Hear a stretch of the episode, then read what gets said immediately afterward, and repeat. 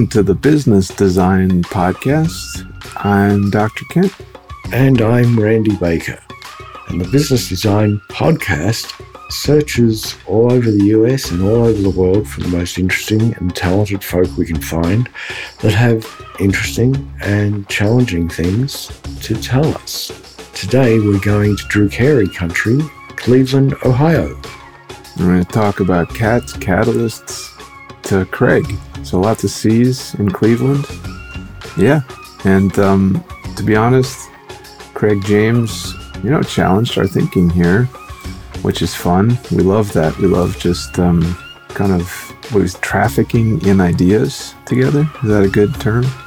That's a great term. Certainly better than trafficking in drugs. Although sometimes ideas can be drugs, and drugs of a good kind.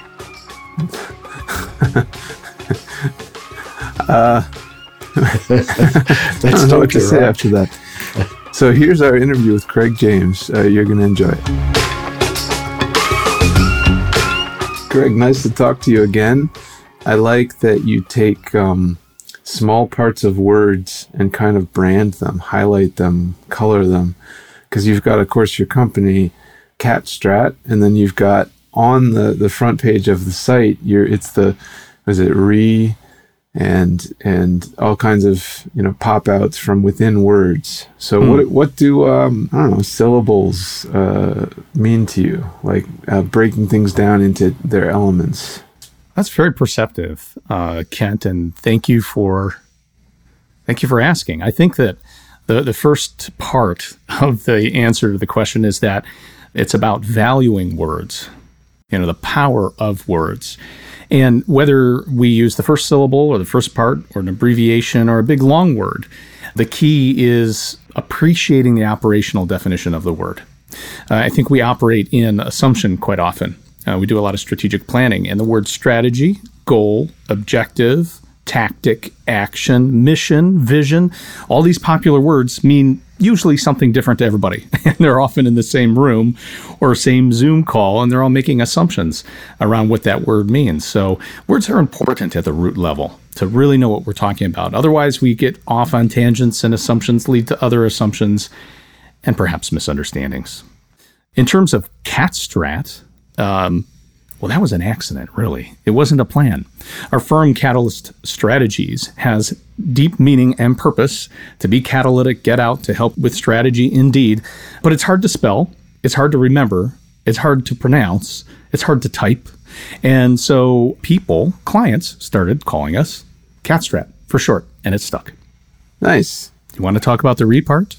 You should talk about the re part, but I'm curious about the cat part first. Before you go into the re, go into the cat. Do you get people saying, I'm a dog lover, I'm not going to hire you? Oh, we get all kinds of feline references, my friend. Most certainly, it usually lightens things up. For the most part, the cat references are limited because we have a little track record. And so being around for 20 years, people in our network know us, and those that don't know us get introduced usually by people that do know us, and they're pretty quick to say Cat Strat, meaning cat as in catalyst, not as in little furry creatures. So the cat part's the catalyst part. And not as in catastrophic. Cataclysmic strategies, how to destroy everything. I was going to say your next product should be called Cat Strat Fever. Oh, see, I mean, thank you for that insight. I'll have you know that's not the first time that's been heard either. Nice. It's nice. Not only been said to us, it's been sung to us. And ooh. I won't attempt to do that, but yes, people will sing Cat Strat Fever to us. So, yeah, it's kind of funny. I had a client, friend, advisor once say, change it. It's just, it's not serious enough. And, we thought about it, and then we thought about not changing it. It's stuck, and it's got some history, and it's emblematic. We're serious as a firm, but we don't take ourselves too seriously. So what about the LEAD? So the LEAD, the lead, the reinvent, the whole idea of re is what we're going through now. It's such an interesting time. It's almost old news to talk about change. It's almost strange to say, a lot of change is happening. Everyone's talking about it. What's really interesting about this moment in history is change itself has changed and is changing. So it's not about the change itself. It's about the change process that's so different right now. And so the need to reinvent, the need to reboot, the need to restart, the need to reflect is more important than ever before. So I love talking about change. We can hit on that for a second if you like. Sure. Let's do that. Let's go there first. Let's go there first. What the heck? Yeah. So here's what's elusive is change itself can change. And what's different now are a number of things about how change is happening. Now, I'm going to be a bad guy because I'm a podcast host, and it's irresistible for me to ask questions. So I'm going to reverse roles for a second. If you were to think about how change has changed, what do you guys think? What's different about change now than not too long ago, let's say 2 years ago? I don't have any in my pocket. Don't have any change in your pocket. I like that. And, you know, that's funny you say that. That itself has changed. When's the last time you've used the currency, cash or change? It's really something. Don Tapscott was one of my guests, and he thinks money, physical cash currency, will just go away, especially now. So no, I mean, it's not about. And men's wallets don't have a change purse in the U.S. You know, in Europe they still have the big old change purse in there, but not here. Yeah. So no change purses and no change in your pocket. What else do you think, Randy? The new normal changes every 3 days. Yeah, exactly. The pace of change is one of the primary things. And not only the pace, but the abrupt nature of it. So we had an event last week called What Now? And it was all about how we make decisions and what's different today. And one of our guests was Dr. Tony McCaffrey. He's an educator. They got a call like on a Monday and said, guess what? Next Monday, all your classrooms are going virtual. So he explained how, not only how quick that was, but how abrupt. Not do it slightly different, not give it a tweak, not an incremental change. Turn it upside down in a week. A friend of mine who's an executive coach of coaches, we were talking yesterday, and he still cites March 12th, 2020. He was in line for an HR conference, and he was working the event at the same time. So he's aware of the dynamics and what's going on. He said, you literally heard the text messages pinging where CEOs were telling their HR directors, because this was a conference of HR folks, to get back. Just bag the conference. It's all over. Come back. We've got to reinvent how we work tomorrow. And they were yanked back to the office. So the abrupt nature of change right now is, I think, something that's had not only a situational and business impact, but it's been an emotional human thing too. We've all gone through like a little shell shock, and the shell shock's over, but we're still looking around saying, what just happened and what now? So there's all kinds of things that are different about change. Another thing that's happening now is, I think you could argue, sort of the seismic and systemic element of the change. You know, it's like multidimensional. It's not just the economy. It's not just healthcare. It's not just business. It's all the above. And it's not going to be just, this will be a flash in the pan. I think we're going to see change that sustains. And if we look back to the Spanish flu 100 plus years ago, it wasn't just the tragedy of lots of people dying. And that happened for sure. But views of society, views on sexuality, everything shifted at a systemic level. So it's a pretty interesting time right now. So we need to reboot, rethink, reinvent. Okay, so Craig, I confess to being just a little disappointed with where this interview has gone. And for our listeners, just so you know, we were talking before we started recording the podcast about, you know, weird is good and uniqueness, and Craig assured us that he was different, but what I'm hearing right now is an interesting take on a normal subject. So, Craig, I would love to understand why you think you're an interesting or weird or fascinating person. Well, thanks for that. And I'm glad you're disappointed, because I grew up in sales. And if you're in a sales call or giving a sales presentation, you're not getting objections and everything's nice, you're in trouble. You know. Right? In trouble. Absolutely. so I've got you engaged and I've got you curious, and I appreciate that. I think, I think there's a double, not a double negative, but a contradiction here. I think the interesting thing about being different or weird or quirky is not what it used to be. Back to change. The things that are unique about someone yesterday is normal today and vice versa. So in some ways, I think what is maybe unique about me, and you're trying to get a sense for the individual, and I appreciate that, is the fact that there are some things that are different and quirky and unique. I'm very individualistic. I am usually looking at things with a different lens and a different angle, yet at the same time, I'm also not some zany guy. I am more about challenging other people to find their gifts and be different and unique and powerful. And in that sense, that's very boring, but it's impactful. It's meaningful. And so this gets into the executive coaching side of what I do and what my wife and business partner and I do for a number of years. And in coaching, it's not about me. It's not about me being some special wizard or answer man or so uniquely different that it's compelling to listen to everything I say. I mean, I think I've got good ideas. More importantly, I ask good questions. As a coach, you find a way to get selfless, not full of self. And so what might be different but same, little contradiction I realize, is the fact that I focus on bringing what's different out of other people. And as a coach, one of the mistakes you can make is to be prescriptive and have all the answers. I trust that greatness is in others, and it's a unique thing. If I'm going to leave this planet in some period of time, it's going to get closer and closer. I want to do something meaningful, and that's through others, not through me. So the second half of your company website, the Cat Strat.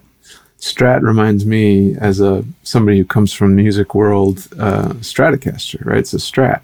Yeah. So amazing thing about Stratocasters and the early electric guitars when they came out was that they just made guitarists louder because guitarists couldn't do much except chop chop, right? So the Stratocaster plus the amplifier creates a lot more impact for that instrument and brings it up to the sort of even level to the other instruments and has made it into something that Hendrix could use and everybody else, right?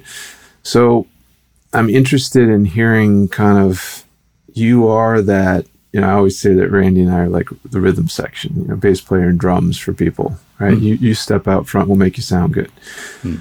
In that sense, as a coach, as somebody behind the scenes, as someone who's helping others to be great, what is your role? What is the pocket? What is your riff? What's your instrument? What's the strat of your business? What a cool way to ask a question. Thanks. Well, you use the root strat from cat strat, and that's for strategies. And I will answer it without referencing strategy right now. I think the impact of helping others be great, to do their work, to find their art. I'll repeat, the major tool, the mechanism are the right questions. It's essential as a coach to hold space, that's the popular language, to allow people to find their own wisdom, and to, in many ways, back to the rethink, give people the opportunity, and I'll say permission, give themselves permission, the opportunity to reflect. Today, right now, back to change, everything's so fast and demanding, coming at us, not initiated by us, that there is very little time to stop and think. That's one of our catchphrases, taking the time to stop and think. I interviewed a fellow named Lawrence Ganti for the podcast. Fascinating fellow. Now, he makes the stuff that goes into the stuff that's a nanoparticle that's like glass and plastic combined that goes into the stuff that makes the vials that the vaccine goes into before it goes into your arm. And here's a guy who had 100 team members one month, 550 a couple months later. One building, 1 month, 4 buildings a couple months later. Produced 10 million vials a year, and then suddenly 110 million vials. All this happened in a matter of a few weeks. And I'm in your shoes. I'm the host. And I'm saying, Lawrence, dare I ask, but why? I didn't say, like, why you're wasting your time with me, but, like, why are we here? I can't imagine you have time to some guy named Craig asking you a bunch of questions. And, meanwhile, you're trying to juggle the impossible. He said, Craig, because this is a gift to me.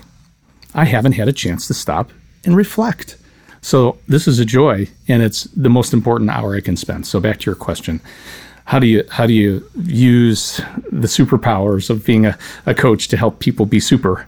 It sounds simple. It doesn't sound so exotic. Back to your comment, Randy, it's like, I want something different and zany. It's not. It's powerful, though, to ask the right questions, to hold the space, and believe it or not, slow it down. Now, I listened to some of your interviews with other guests, and the need for action. I'm not against implementation, hardly.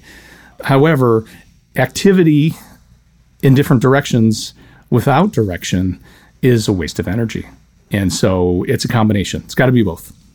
It's interesting. You talk about a gap finding space, and your company name has that hyphen in the center, which is often the space between two events.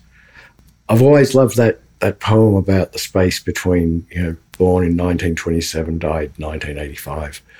And the space between the years is what's important.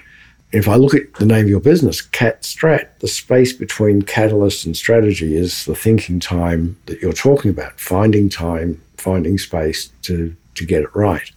So that's the first thing. I really like that.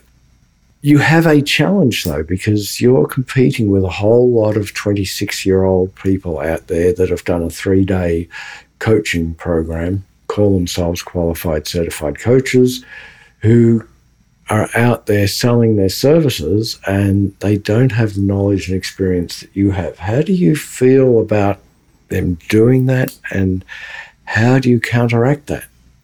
So there's a two-part question there. How do I feel about it? Maybe you're also asking, what do I think and how do I compete with? Okay, well, I'll start with the last first. Sure. I don't compete with it. And that sounds flip. I don't mean to be cocky in any way. It just happens to be, as much as we've worked on the strategy side, on the consulting side, with big companies and process and systems and metrics and technologies, when it comes to our coaching especially, it's old-fashioned word of mouth.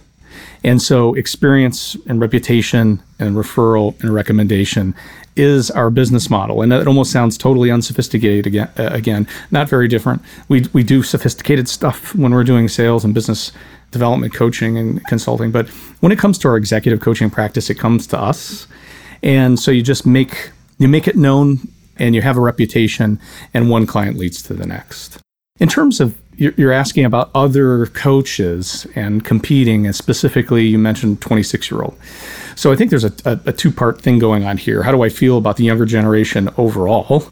I think might be behind your question, because I've listened to your other episodes, and that comes up quite often, especially from you, Randy. Yes. I think, who was it? Oh gosh, was it a fellow named Steve, I think. And he said wonderfully, and he was very humble, he said, oh, I had a thought until you said, what do I offer to them? What do I bring to the younger generation? And I think the answer is to ask that question, and also, what can we get from? So I think there's an old thinking around the old folks, and the experienced elders have all the answers. And no doubt, there's no replacement to experience. However, I quote someone else again, Don Tapscott. He wrote Growing Up Digital, I believe is the right title. And he talked about the generation lap instead of the generation gap. So the future is defined by those that are, like, I think it was between 13 and 17, not 26, 13 and 17 years old. And his advocacy was, we need to learn and listen. So I think there's things we old guys can bring to them. And then there's things, I think, an awful lot we have to learn from them. Some of the most thoughtful discussions I've had have been 20-something-year-olds. When it comes to coaching, and there's the underlying question, Randy, that you're asking about, not just age, but someone who says, hey, I'm a coach. Well, once again, this is where the converse of what I was just describing, experience just comes into play. And you learn to loathe your gray hair and wrinkles. In this case, you come to appreciate and apply them. And so you just, fortunately, through experience, can bring a little bit more to the table. But I'm open completely. And if there's a future of our coaching, it would be coaching coaches. And I'm finding that our greatest joy of clients are the up-and-comers and the younger. More and more are less gray-haired.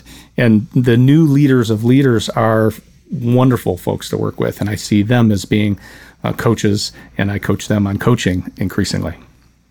Love the amplification properties of that. Leaders of leaders, coaches of coaches. And I think that's the sort of stacked reality that those of us who have experienced it, that's the fun stuff, when you can see the ripple effect happen of all of that. So if you were to kind of close our interview, we do nice and short ones so that people don't have to listen to our droning voices too long, or our bad jokes, whatever it might be.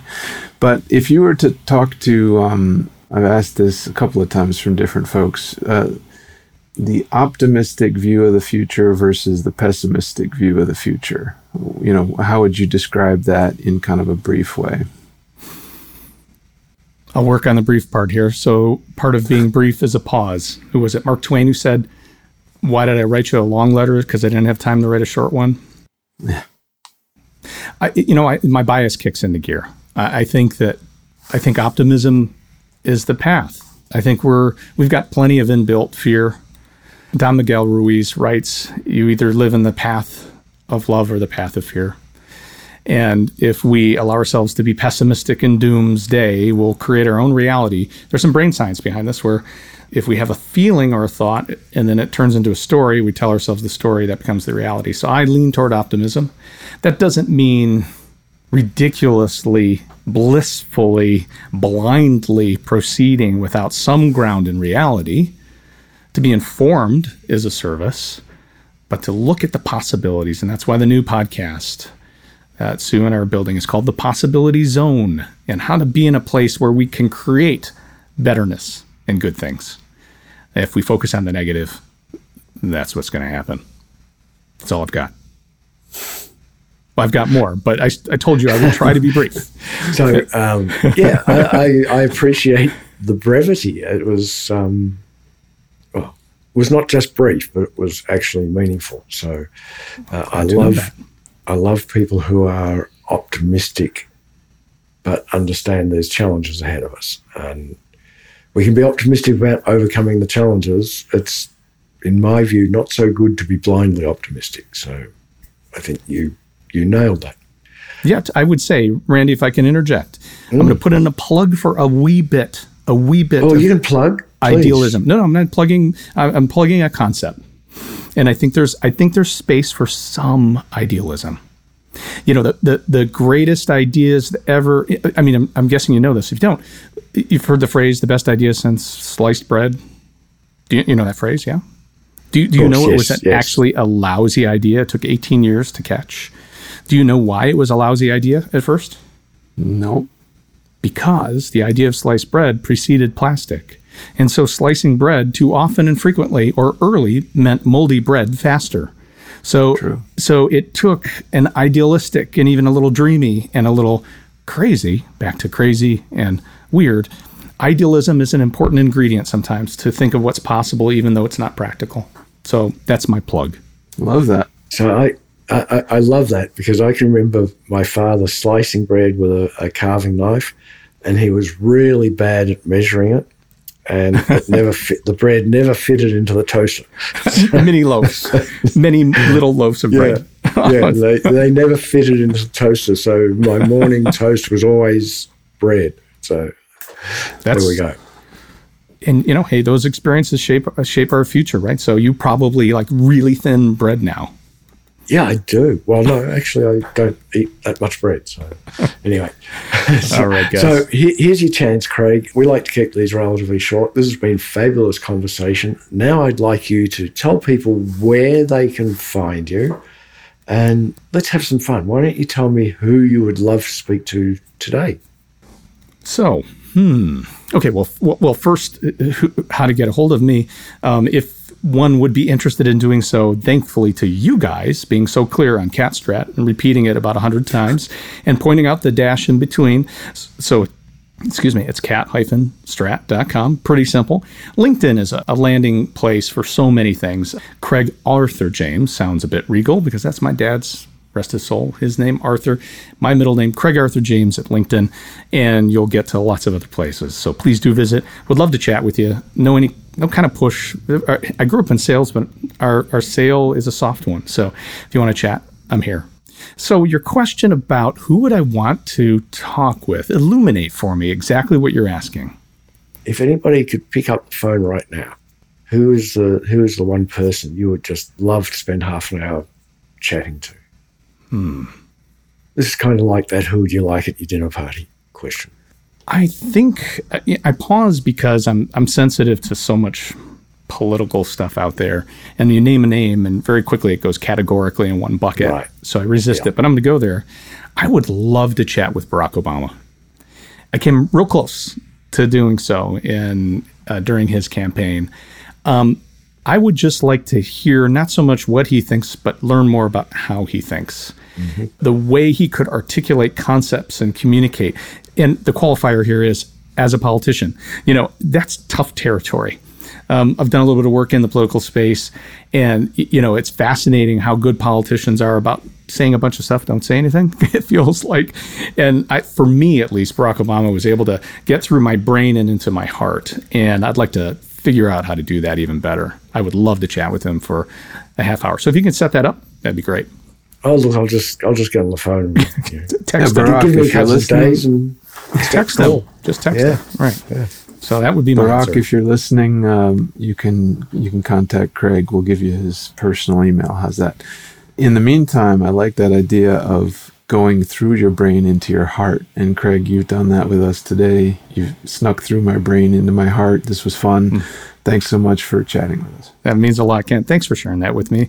You just made my day. Glad to be here. Well, thanks, Craig. Barack Obama, what an interesting choice of somebody to talk to. And I really loved the way you said, as did Kent, the way you said through your mind and into your heart.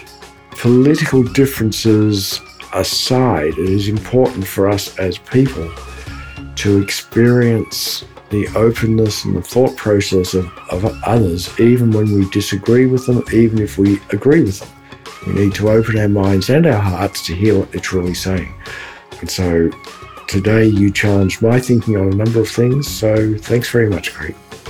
And Craig, I think what's interesting about catalysts is that they, you know, often cause explosions. So behind you talk about being a behind-the-scenes guy and somebody who doesn't, you know, necessarily want to rock the boat and so on. But just like, you know, with Barack Obama, his team of advisors and any great politician, their team of advisors, they cause little explosions everywhere. And I know that your work has done that and will continue to do that. So if any of our listeners want to learn how to make small, controlled explosions, you could go to our website, thoughtpartnergroup.com, and click on the link, and I assure you the screen will not explode. But you will be taken to a little questionnaire that you can spend a minute filling out. We'll spend a minute sending back to you, and hopefully your computer doesn't explode when it gets it. I should put a disclaimer on that. It could be that your computer does explode. There is a small chance that it might explode. So please don't sue us if it does explode as a result of Randy's just total flagrant disregard for legal precedent here. And if you don't like what Dr. Kent is saying right now, maybe we want to make your mind explode. But listen, you guys need to subscribe. Click the subscribe button below. Or if you really hate us, maybe you want to leave a comment and call us clowns or something. But we'd love whatever it is that you do. Thanks for a little bit of cat-strat fever. Talk to you soon.